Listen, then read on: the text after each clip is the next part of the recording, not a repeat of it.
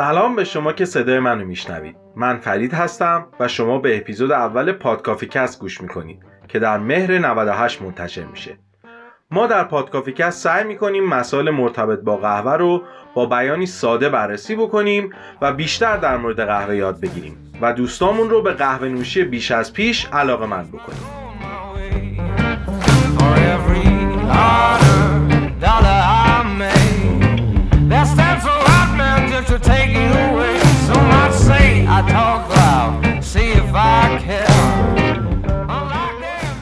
قسمت می‌خوایم. خیلی خفیف و یواش.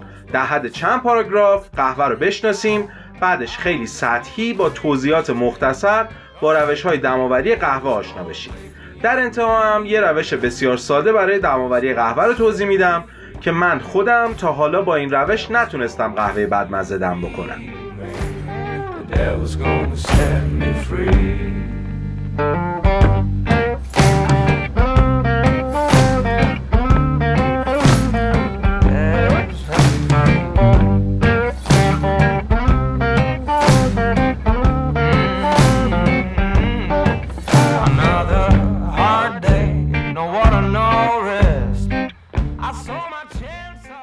اگر بخوایم بگیم قهوه چیه قهوه هسته یا دانه است. هسته میوه قهوه یا گیلاس قهوه. گیلاس به انگلیسی میشه cherry به این میوه هم میگن coffee cherry خب گیلاس قهوه یا coffee cherry چه شکلیه؟ ابعادش و قیافش مثل زیتون میمونه و رنگش مثل گیلاسه. عین گیلاس رسیده هم عموما دو رنگ داره. یکی گیلاس های قرمز تیره رو به مشکی یه سری هم گیلاس های زرد. گیاه های قهوه دو نژاد اصلی دارند. نژاد عربیکا و نژاد روباستا یا روبوستا در حال حاضر 60 درصد قهوه جهان عربیکا عرضه میشه که از دو زیرشاخه اصلی تیپیکا و بربن تشکیل شده و طبعا 40 درصدشون هم روبوستا خواهند. خب الان میوهمون رسید. باید فراوریش کنیم. یعنی یک کاری بکنیم که دانه هایی با بالاترین کیفیت و بهترین طعم داشته باشیم. برای این کار سه تا راه اصلی داریم. روش اول فراوری خیس یا شسته یا به زبان انگلیسی میشه وت یا واشت یعنی همین الان که میوه رسیده و آبداره و ترده و جدا کردن هستش راحته این کار رو انجام بدیم و کلک قضیه رو بکنیم تو این روش خیالمون از دو تا چیز راحته. اول اینکه هزینه زمانی زیادی برای جدا کردن دانه نمی‌پردازیم. دوم این که باکتری های موجود در میوه باعث به وجود اومدن خرابی و آفت در دانه نمیشن. در عوض این دوتا خوبی بدی این روش هم اینه که قهوه ما طعم‌های یکنواخت‌تر و در اصطلاح انگلیسی flatter و بدور از پیچیدگی و complexity خواهند داشت و تنواری یا body پایین تری دارند. و همینطور این روش به دلیل اینکه به آب زیادی احتیاج داره روش گرونی هم به حساب میاد.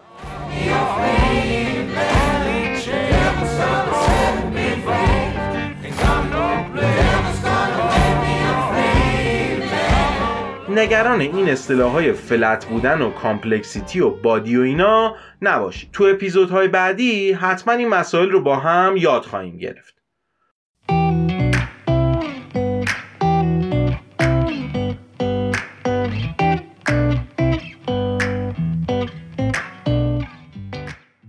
راه دوممون اینه که صبر کنیم. این میوه رسیده یکم خشک و چلوسیده بشه. مثل کشمش مثلا. یه مقدار شیرینی بیشتر به هسته که ما باش کار داریم. بده بعدش ما اون لایه گوشتی میوه یا پالپ رو با زحمت بیشتر از هسته جدا بکنیم. این روش هم اسمش هست روش خشک یا طبیعی که در انگلیسی بهش درای یا نچرال هم میگیم. کسایی که با تهیه و تولید شراب آشنایی دارن می‌دونن که اگر اجازه بدن انگور یکم بیشتر روی درخت بمونه و یکم چروک و چلوسیده بشه درسته که آب خودش از دست میده اما خیلی شیرین تر میشه. حالا در مورد دانه قهوه هم دقیقا همین اتفاق میفته دانه قهوه ما آرومایی غنی پیدا می‌کنه که مملو از پیچیدگی های طعمیه. خیلی هم بادی و تنواری سنگینی داره. اما خب زحمتش بیشتره. از چه لحاظ؟ میوه که یه مقدار از اون تازگی و رسیدگی خودش میفته جدا کردن گوشت و پالپ میوه سخت میشه و باید فرایند تخمیر انجام بشه تا بتونیم هسته رو از اونا جدا بکنیم. فرایند تخمیر هم چون یه فرایند شیمیاییه در هر مرحلهش ممکنه به دانه آسیب بزنه و کیفیت محصول رو بیاره پایین و یا نابودش کنه. یه روش سومی هم این وسط داریم که خوبیایی از روش اول داره و یه خوبیایی از روش دوم. ولی خب سختی های خاص خودش هم داره تو این روش که بهش فراوری اصلی یا هانی یا نیمه شسته و سمیواشتم میگن پالپ میوه رو از هسته جدا می‌کنیم. اما موسیلاژ یا به انگلیسی میوسیلج باقی میمونه. طبعا می‌پرسید موسیلاژ چیه؟ وقتی زردالو می‌خوری نه اون زردالو هسته جدای خشک برهود همون مدل خیلی شیریناش که گوشت میوه تقریبا چسبیده به هسته. یا مثلا روی هسته هندونه و خربزه و طالبی یا انگور. دیدید یه مایه قلیز یه لایه نازک روی هسته رو گرفته؟ اون لایه نازک اما قلیز و شیرین همون موسیلاژه. اینجوری ما یه مقدار خودمون رو از دردسر جدا کردن پالپ خلاص می‌کنیم و در این حال می‌تونیم قند و اسیدهای بیشتری به دانه منتقل بکنیم. اما توجه داشته باشیم در این وضعیت دانه و یه لایه قندی دورش که به شدت حساس هستش در معرض مستقیم محیط خارجی و کلی باکتریه که هر آینه ممکنه باعث خراب شدن دونه و محصولمون بشه و نیاز به مراقبت شدیدتری داره. چون در روش طبیعی ما یه لایه خشک محافظ به اسم پوسته میوه رو همراهمون داشتیم. اما اینجا خبری از اون نیست.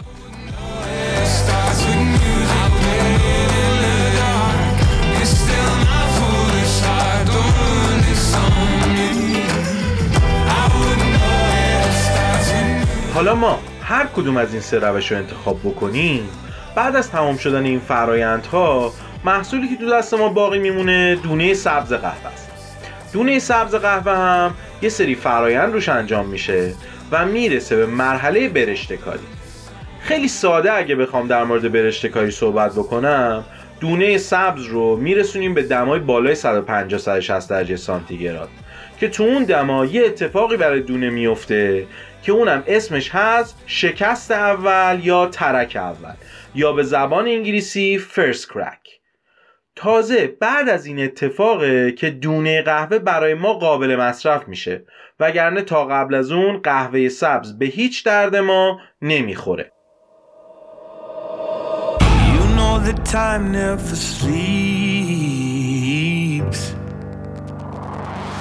one eye open like I got my head full of dreams. All shattered and broken like never chose love, it chose me. But I'm still here. تا لحظاتی دیگه به خود این هسته گرانقدر خواهیم پرداخت. ولی حالا اینجا یه سوالی پیش میاد. یعنی حداقل برای خود من پیش اومد. اون میوه یا گوشت یا پالپ باقی مونده رو چی کار می‌کنن؟ چون همونطور که تو داستان کالدی تو اپیزود سفرم گفتیم اصلا قبل کشف قابل استفاده بودن این دانه صرفا از پالپ یا میوه استفاده می‌شده. که باید بگم همین الان هم خیلی استفاده میشه. اینجور که خوندم از دیرباز تا امروز در آفریقا مردم میوه قهوه رو با چربی حیوانی میپختن و اون رو تبدیل می‌کردن به غذای میان وعده انرژیزا که هم گشنگی رو از بین ببره و هم آدم و سر حال بیاره. غیر از اون این محصول رو خوش می‌کنن و بهش میگن کاسکارا یا به گویش انگلیسی کاسکرا که نوعی چای یا دمنوش باش دم می‌کنن. یا سلو سودا که یه نوشیدنی گازدار مفرح و انرژیزاه که طبیعیه و بهش شکرم اضافه نمی‌کنن. هر دوی این نوشیدنی ها کلی کافئین داره و مصرف مقدار زیادش حتی ممکنه باعث بالا رفتن ضربان قلب و تشویش بشه. اخیرا دیدم از این ماده نوشیدنی الکلی هم ساختن که طرفداران خودش رو پیدا کرده و گویا به این راحتی ها هم پیدا نمیشه. همچنین این ماده رو خوش می‌کنن و آسیابش می‌کنن که میشه آرد قهوه و باهاش کلوچه و کوکی و بیسکویت درست می‌کنن و با قهوه نوش جان می‌کنن Oh. Oh. Something's.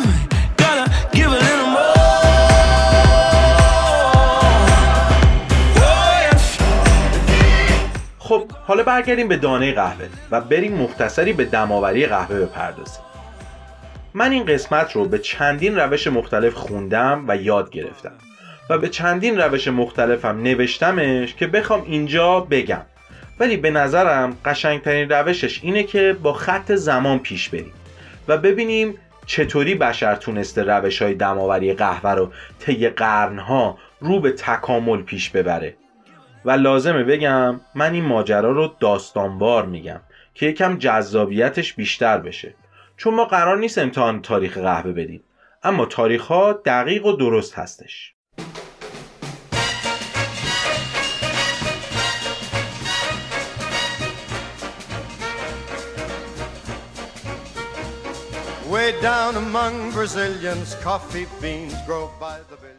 اینجوری که من خوندم اون داستان کالدی حدودا سال 850 بعد از میلاد اتفاق افتاده بوده بعد از اون در اوایل هزاره دوم یعنی حدودای سال هزار پس از میلاد بوده که رد و اثر قهوه رو میشه تو کتب و نوشته های بو علی سینا دید چون می‌خوایم یه اپیزود رو کامل به تاریخ قهوه اختصاص بدیم وارد این بعد ماجرا نمیشم و میرم به عواست قرن 17 هم.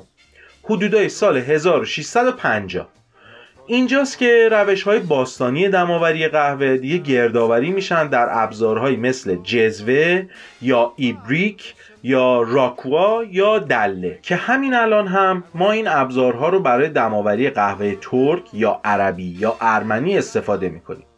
یه فانفکت یا حقیقت خندهدارم اینجا بگم که قهوه در اون زمان در منطقه عثمانی اونقدر حائز اهمیت بوده که زنها حق طلاق داشتن.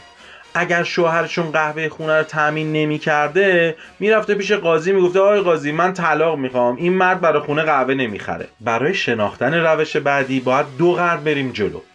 حدودا سال 1820 در آلمان یه روشی به وجود میاد که همین الانم دیدنش جذابه و وقتی یکی از بیرون می‌بینه و آشنایی نداره احساس می‌کنه داری اتم میشکافی. این روش چیزی نیست جز سیفون یا به انگلیسی siphon یا وکیوم. چون واقعا توضیح دادن نوع عملکرد siphon یکم سخته یه فیلم از دستگاه siphon و کلا روش وکیوم می‌ذارم رو اینستاگرام پادکافیکست لینکش هم می‌ذارم داخل note این اپیزود که اگر خواستید ببینیدش. من در اپیزودهای بعدی به تک تک ابزارهای دم‌آوری قهوه به صورت جداگونه خواهم پرداخت.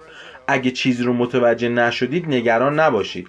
حتما به وقتش بهش می‌رسیم این ابزارهای دماوری که تا حالا شناختیم مثل جزوه و ایبریک و سایفون از یه روش دماوری پیروی می‌کنن که من در زبان فارسی سه تا نام براش شنیدم. روش همجواری یعنی آب و قهوه برای مدتی همجوار هم میمونن یا روش قوتوری که یعنی قهوه در آب برای مدتی قوتور میمونه یا روش غرقابی که اونم یعنی قهوه رو تو آب غرق می‌کنیم در انگلیسی هم سه تا نام براش داریم immersion که همون غوطه‌وریه infusion که یعنی خیساندن و steeping که میشه فرو بردن.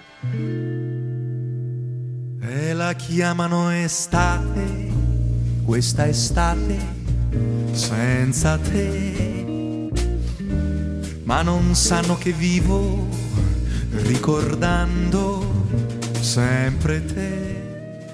بریم سر وقت روش بعدی که می‌دونم اکثر قهوه دوستان عاشقش هستن. اینجا الان از ابداع سایفون 50 سال میگذره. دیگه نزدیک های قرن بیستم هستیم. ماشین بخار اختراع شده و صنعت داره شکوفا میشه. در ایتالیا مردم از این روش ها حوصلهشون سر میره و ویرشون می‌گیره که روش دم کردن قهوه رو انگل چنگل کنن. و اینجوری میشه که دستگاه اسپرسو اختراع میشه. که البته با این چیزی که الان هست یکم متفاوت بوده. اما سنگ بنای اسپرسو اینجا نهاده میشه. تا تقریبا 20 سال بعدش که دیگه اسپرسو سازها خیلی شبیه به اسپرسو سازهای الان عمل می‌کردن. اسپرسو به شدت مورد استقبال قرار می‌گیره و هر روز طرفداران بیشتری پیدا می‌کنه و شروع می‌کنه به پخش شدن در اروپا و کم کم سایر نقاط جهان. اما خب دستگاه اسپرسو گرون بوده و فقط مختص کافه ها بوده و تکنولوژی پیچیده ای داشته. همیشه در دسترس نبوده و مردم هم دلشون نمی‌خواسته قهوه با روش قوطهوری بخورن. در همین اسنا 4 5 سال بعدش در آلمان روش چکه‌ای یا قطره‌ای یا به بیان ساده تر روش یواش آب بریز روش از زیرش قهوه تحویل بگیر اختراع میشه. این روش رو در انگلیسی percolation نامیدن که به معنی عبور دادن یا تصفیه کردن هست. به این معنا که آب رو از داخل قهوه با کمک نیروی جاذبه زمین عبور میدیم. یا مثلا از قهوه به عنوان تصفیه کننده و فیلتر استفاده می‌کنیم.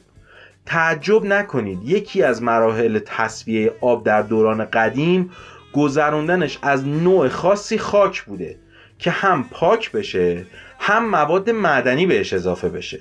واسه همینه که استفاده از مفهوم عبور دادن و تصویه کردن اینجا می‌تونه صحیح باشه.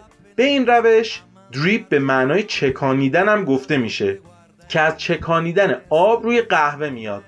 اما نام مصطلحتر از همشون پوروور هستش که مجموعا اینجا میشه روش آب رو بریزی روش.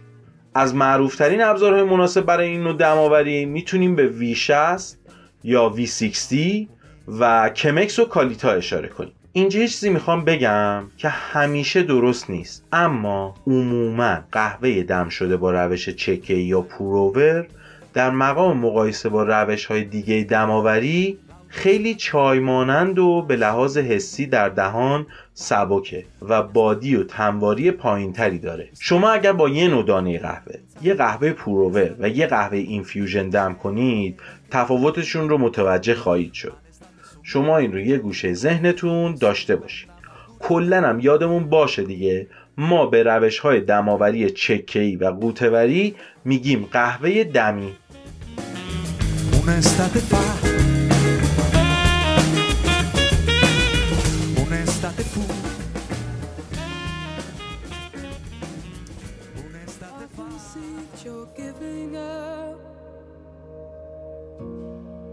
It should not mean that much to me.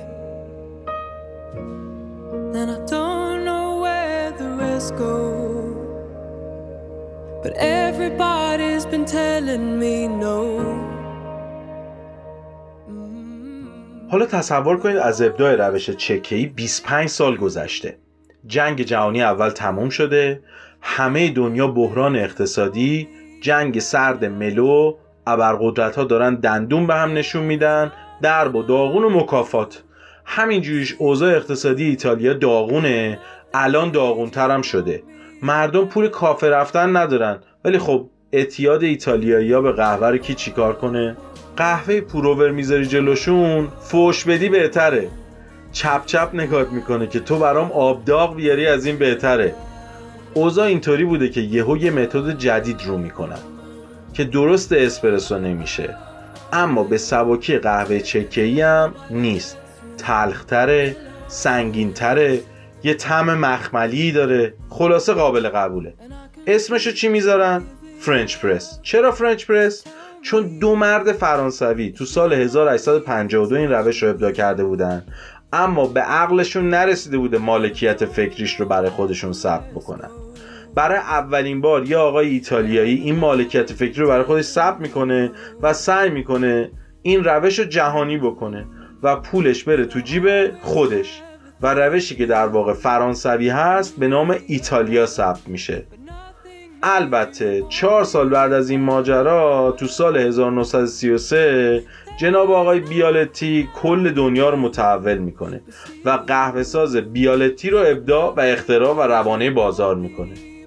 پات، کافی پات، موکا پات اسمهایی هست که به این ابزار دماوری داده شده که فکر می‌کنم اکثرا این دستگاه رو دیدیم. شکل کلاسیک این دستگاه یک قوری شیزلی کمرباریکه که از سه قسمت تشکیل شده. قسمت بالا و قسمت پایین پیچ میشن تو هم. اون قسمت سوم هم یه صافی فلزیه که ما بین این دوتا قرار می‌گیره. مکاپات قهوه سازی ارزون که مناسبه برای داخل خونه و سفر و قهوه‌ای که میده خیلی شبیه به اسپرسوه. موکاپات و دستگاه اسپرسو ساز از یه روش برای دماوری قهوه استفاده می‌کنن که این روش نامش هست دماوری با فشار یا pressurized brew که ما در این روش با کمک فشار آب رو به سرعت از داخل قهوه عبور میدیم و قهوه قلیز به دست میاریم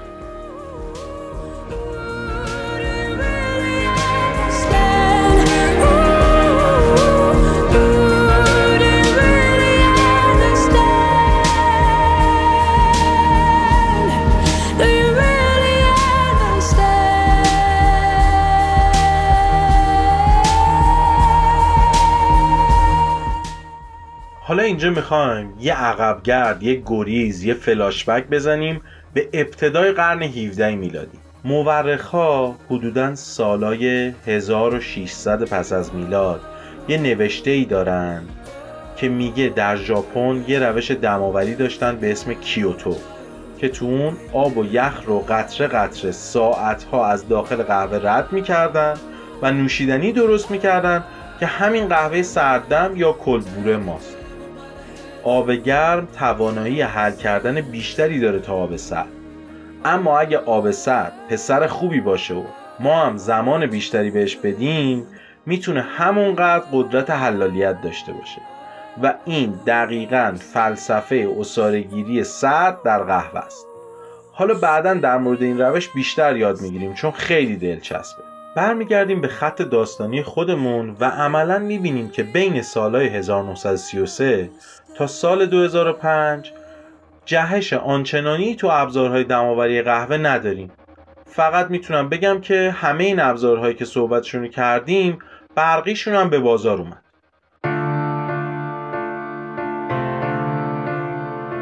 You can a sound of a thousand voices calling your name.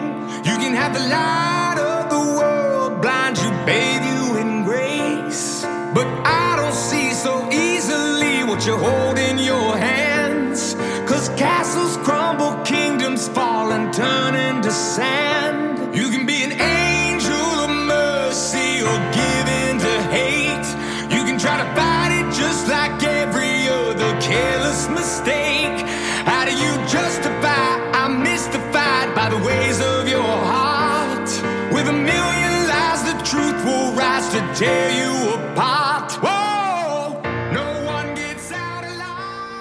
در سال 2005 یه وسیله اختراع میشه که همه فن مناسب خانه، کافه، سفر یا روش های دماوری قوتوری، چکهی، دماوری با فشار و حتی سردم. این دستگاه چیزی نیست جز ایروپرس. همون دستگاهی که تو اپیزود صفر گفتم خانم سحر روحانی تو مسابقات ملی نفر اول ایران شده. و قرار نماینده ایران در مسابقات جهانی ایروپرس در لندن باشه. این ابزار شگفتانگیز و آقای الن ادلر که مخترع محصولات آیرودینامیک هست اختراع کرده و باعث ایده گرفتن خیلی ها شده. چندین ابزارک کوچیک براش ساختن که بهش اضافه میشه که یه عالم امکان جدید به کاربر خودش میده. همونطور خیلی ها اومدن وسیله مشابه بهش بسازن اما حقیقت اینه که هنوز هیچ کدوم نتونسته جای این وسیله رو تو بازار بگیره. با معرفی دستگاه ایروپرس بخش معرفی دانه قهوه و روش های دماوری که البته به صورت بسیار مختصرم بود تموم شد. و حالا بریم سر وقت اون بخشی که فکر می‌کنم خیلی از شما عزیزان منتظرش هستین. اونم ساده ترین روش دم‌آوری قهوه برای خونه و سفر و محل کار یا هر جایی. جریان این روش چیه؟ هر جایی که تو دنیا با دونه قهوه سر و کار دارن یه نوع قهوه آزمایی دارن که به زبان انگلیسی بهش میگن cupping قهوه که یه سری پروتکل داره و باید رعایت بشه تا افرادی که در حال کاپ کردن قهوه هستن بتونن دقیقتر تعمیاتهایی که از دل دانه برشته شده قهوه میاد بیرون رو بچشن و متوجه بشن و بشناسن. چی شد؟ یه کلمه جدید شنیدیم. تعمیات فعلا از من همین رو داشته باشین که تعمیات که مترادف مفهوم انگلیسی فلیور نوت هستش یعنی ترکیبی از مزه ها و بوها که ما رو یاد طعم و بوی یه چیز واقعی بندازه. مثلا تعمیاد مرکبات تعمیاد خانواده توت ها یا تعمیاد مغزها مثل بادام. یا مثلا تمیاد میوه های استوایی مثل انبه یا تمیاد گل رز و یه عالم تمیاد دیگه. حالا ما که نمی‌خوایم از این کارا بکنیم چون اصلا بلد نیستیم و فعلا خیلی هم برامون مهم نیست. تنها چیزی که مهم بود این بود که بدونیم این روش روشیه که متخصصین قهوه انجام میدن تا هر آن طعمی که در یک دانه برشته شده هست ازش بیرون بکشن. چون ما هم می‌خوایم دقیقا همین کارو بکنیم.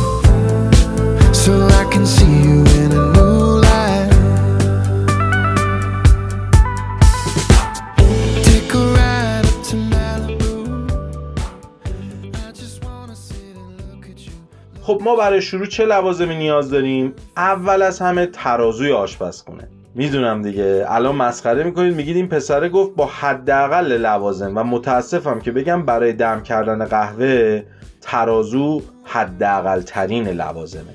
به قول عزیزی که می‌گفت بدون قهوه میشه قهوه دم کرد اما بدون ترازو هرگز. ترازویی که دارم ازش صحبت می‌کنم باور کنید سی هزار تومن هم نیست. ساده ترین نوع ترازوی آشپزخونه. فقط یه چیزی که گرم رو نشونمون بده. پس قرارمون بر این شد که یه ترازوی آشپزخونه خیلی ساده که تا دو کیلو رو اندازه بگیره داشته باشیم. چرا دو کیلو؟ بعدم میگم. حالا میریم سر وقت قهوه. دقت دارید دیگه برای دم کردن قهوه اول ترازو مهمه. بعد میریم سر وقت قهوه. قهوه رو دان تهیه می‌کنیم. سعی می‌کنیم تازه باشه. و از تاریخ برشته شدنش یک ماه کمتر گذشته باشه.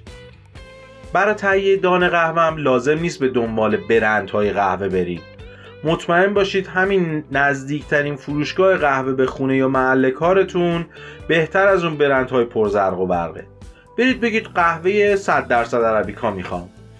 ترجیحاً قهوه آفریقا باشه. اگر نبود عربیکای آمریکای جنوبی و مرکزی. سرآخرم برید سر وقت هند و ویتنام و جنوب آسیا. حرفی که می‌زنم صد درصد درست نیست اما عموما قهوه های آفریقا تعمیادهای میوهی قوی تری دارند قهوه های آمریکای جنوبی و مرکزی تعمیادهای گلی و مغزها مثل بادوم و فندق دارند اما قهوه های جنوب آسیا تعمیادهای ادویه‌ای و زمینی درست مثل آشپزی و اکثر غذاش حالا که ما می‌خوایم با قهوه درست آشنا بشیم و تو ذهنمون اون تصویر نوشیدنی سیاه و طعم تلخ رو از بین ببریم چه بهتر که از قهوه شیرینتری استفاده بکنیم. 15 گرم از این قهوه رو برمیداریم با هر وسیله‌ای که گیرتون میاد خوردش کنید. جدا تو این stage خیلی حائز اهمیت نیست با چی خوردش می‌کنید. تا جایی خوردش کنید که به اندازه چای خشک ریز بشه.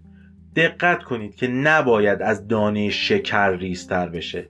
لای انگشت شست و اشاره یه دستتون شکر بریزید. لای انگشت اشاره و شست اون یکی دستتون هم چای خشک. تا ریزی و درشتی مد نظر رو متوجه بشید. برای این روش دماوری قهوه ما بین این دو سایز اندازه ایدئال مد نظر ماست. می‌تونید یه آسیاب کوچیک دستی قهوه بخرید. لازم نیست چیز خیلی گرونی باشه. به دلار امروز که این اپیزود منتشر میشه دیگه میشه با حدودا 100 تومن یه آسیاب قهوه معمولی خرید. رو اینترنت پره و ریخته. حتی می‌تونید از این خردکنهای تیغ فلزی برقی که برای خورد کردن ادویه و مغزها مثل فلفل سیاه و دارچین و هل یا گردو و بادوم استفاده میشن. همونا که خیلی از مامانا و مام بزرگا بهشون یک دو سه میگن استفاده کنید. دقت دارید که اینا آسیاب نیستن. شاید ما تا قبل از این به این وسیله می‌گفتیم آسیاب اما آسیاب به خرد کردن یه چیزی لای دوتا چیز دیگه بر اثر حرکت دورانی ممتد یا رفت و برگشتی میگن. و این وسیله آسیاب نیست خردکن برقی هست. آسیاب از یه حداقل دقتی برخورداره که این خردکن برقی ها اون حداقل دقت رو ندارن. که برای ما الان مهمم نیست. اگر خواستید از خردکن برقی استفاده کنید یادتون باشه که 4 5 ثانیه خرد بکنید بعد تکونش بدید که قهوه داخلش جابجا جا بشه. دوباره 4 5 ثانیه روشنش بکنید و این کار رو ادامه بدید تا به سایز مطلوب برسید.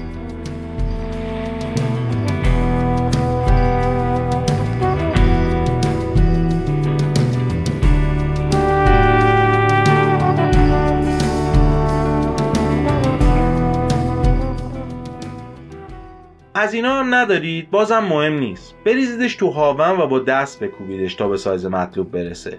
هاون هم ندارید بریزیدش توی کیسه زخیم و خیلی نرم و پیوسته با یه جسم خارجی بکوبیدش تا به سایزی که می‌خوایم برسه. اینم نشد دو تا کاسه بیارید که هم سایز باشن. قهوه رو بریزید توی کاسه و با پشت اون یکی کاسه بکوبیدش تا خرد بشه و به سایز مطلوبمون برسه. راه های خورد کردن قهوه برای این روش دماوری درست مثل راه های رسیدن به خداست. انتها نداره.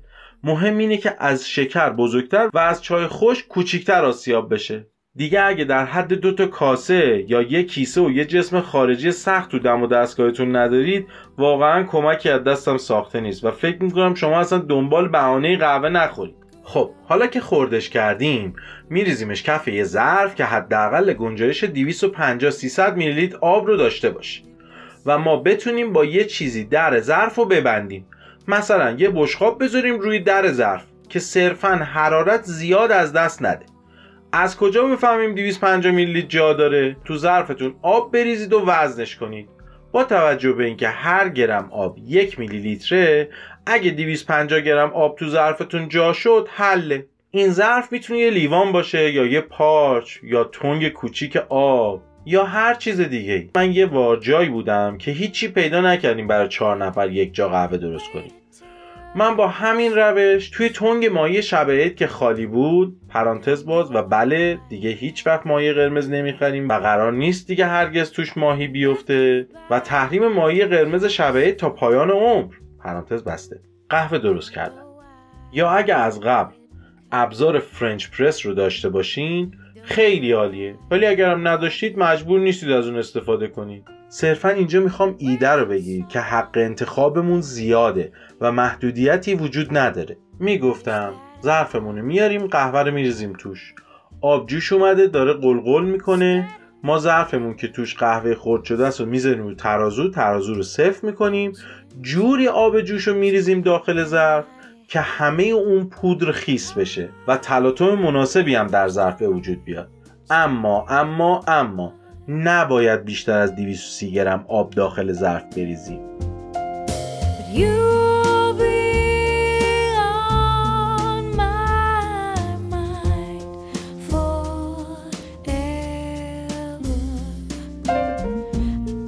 پس من یه بار دیگه میگم 15 گرم قهوه داشتیم که خوردش کردیم به اندازه ای که سایزش از دانه شکر بزرگتره و از چای خوش کوچیکتره میگم چای خوش چون می‌دونم تو همه خونه ها و شرکت ها و کوله بارهای سفر پیدا میشه. میریزیم تو ظرف ظرف رو می‌ذاریم رو ترازو ترازو رو صفر می‌کنیم حالا موبایلمون رو میاریم و دو تا تایمر ست می‌کنیم. یکی سر 5 دقیقه بعدی سر 12 دقیقه. 230 گرم آب رو جوری میریزیم داخل ظرف که خوب هم بخوره. و همه قهوه خیس بشه. دقت کنید ما برای خیس کردن قهوه از وسیله خارجی استفاده نمی کنیم برای به وجود آوردن تلاطم مخلوط رو هم نمی‌زنیم. ما حتی ظرف و تکون نمیدیم. فقط می‌تونیم با آب ریختن اونم تا وزن 230 گرم این کار رو انجام بدیم. چرا اینجوری میگم؟ چون وقتی مراحلی که گفتم رو پیش برید خواهید دید که روی سطح مایع یه لایه‌ای بسته میشه که بهش در انگلیسی میگن کراست و ترجمهش میشه پوسته. این پوسته یا کراست خیلی مهمه چون در واقع تا زمانی که این لایه روی سطح مایع هست اعم دماوری و تمدهی داره انجام میشه و با شکسته شدن کراست دماوری به میزان زیادی کاهش پیدا می‌کنه. تکون دادن ظرف یا وارد کردن هر چیزی مثل قاشق و امثال هم ممکنه باعث شکستن کراست بشه که ما فعلا نمی‌خوایم این اتفاق بیفته. درب ظرف هم میپوشونیم و تا 5 دقیقه صبر می‌کنیم. تایمر اول که شروع کرد به زنگ زدن در ظرف رو بر میداریم با یه قاشق سه دور آهسته هم می‌زنیم کراس شکسته میشه و شروع می‌کنه به تهنشین شدن. همزمان یه کف نازک زرد رنگ هم روی مایه درست میشه که باید از روی مایه برش داریم و برداشتنش با یه قاشق کار مشکلیه. ولی اگه دو تا قاشق داشته باشید و اونها رو پشت به پشت هم رو سطح مایه حرکت بدید کار آسونتری میشه. کف رو که برداشتیم دوباره درب ظرف رو میبندیم و منتظر میمونیم تا تایمر دوم در دقیقه دوازده به صدا در بیاد.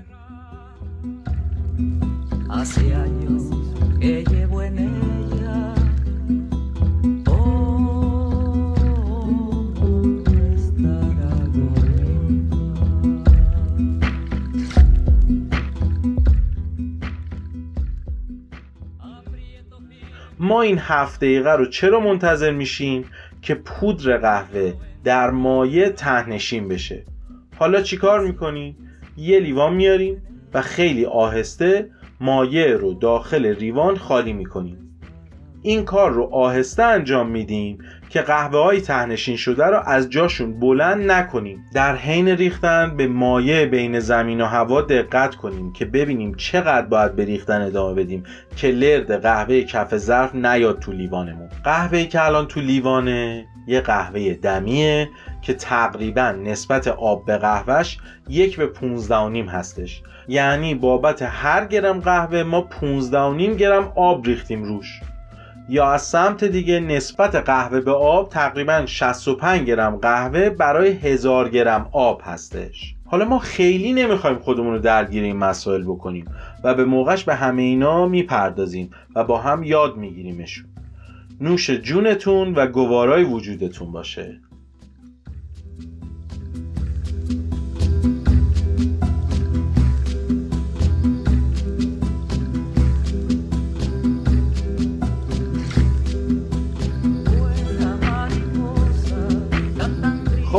خب کم کم داریم به پایان این اپیزود نزدیک میشیم. یکی از مسائلی که خیلی می‌تونه به پادکست ما کمک بکنه اینه که مونولوگ نباشیم که فقط من حرف بزنم و شما ساکت باشید. با هم باید صحبت بکنیم. لطفا نظراتتون رو از هر طریقی که می‌تونید برای من بفرستید. همون جایی که پادکست رو میشنوید کامنت بذارید یا در اینستاگرام و توییتر به من پیام بدید. اگر این قهوه که با هم یاد گرفتیمش رو درست کردین بیاید از تجربتون بهم بگید. اگر تو درست کردنش مشکلی داشتید ازم بپرسید. اگر بلد باشم تا جایی که بتونم راهنماییتون می‌کنم. اگر بلد نباشم هم خیلی خوشحال میشم. چون میرم یاد میگیرمش و میام به شما هم یادش میدم. می‌تونیم تو شبکه های اجتماعی عکس و فیلم قهوه‌ای که با این روش درست کردیم رو با هشتگ پادکافی به فارسی یا پادکافی کست به انگلیسی منتشر کنیم. تا بتونیم همدیگر رو پیدا کنیم و از تجربیات درست کردن قهوه با هم تبادل نظر بکنیم.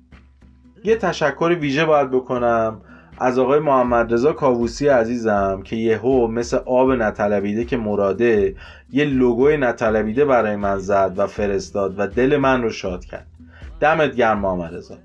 مرسی از همه شما که اپیزود سفرم رو شنیدید. مرسی از کسایی که انتقاد کردن و نظراتشون رو گفتن و به من پیشنهادهای عالی دادن.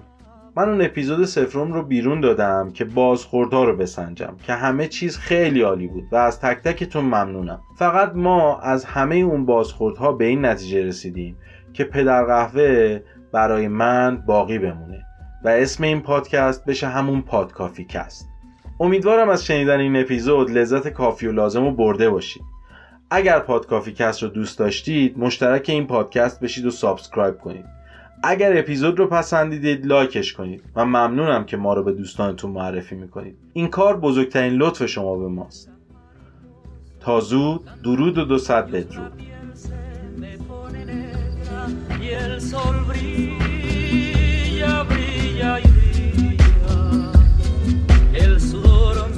Jesús largos surcos a la tierra sin parar. Vuelan mariposas, cantan grillos, la piel se me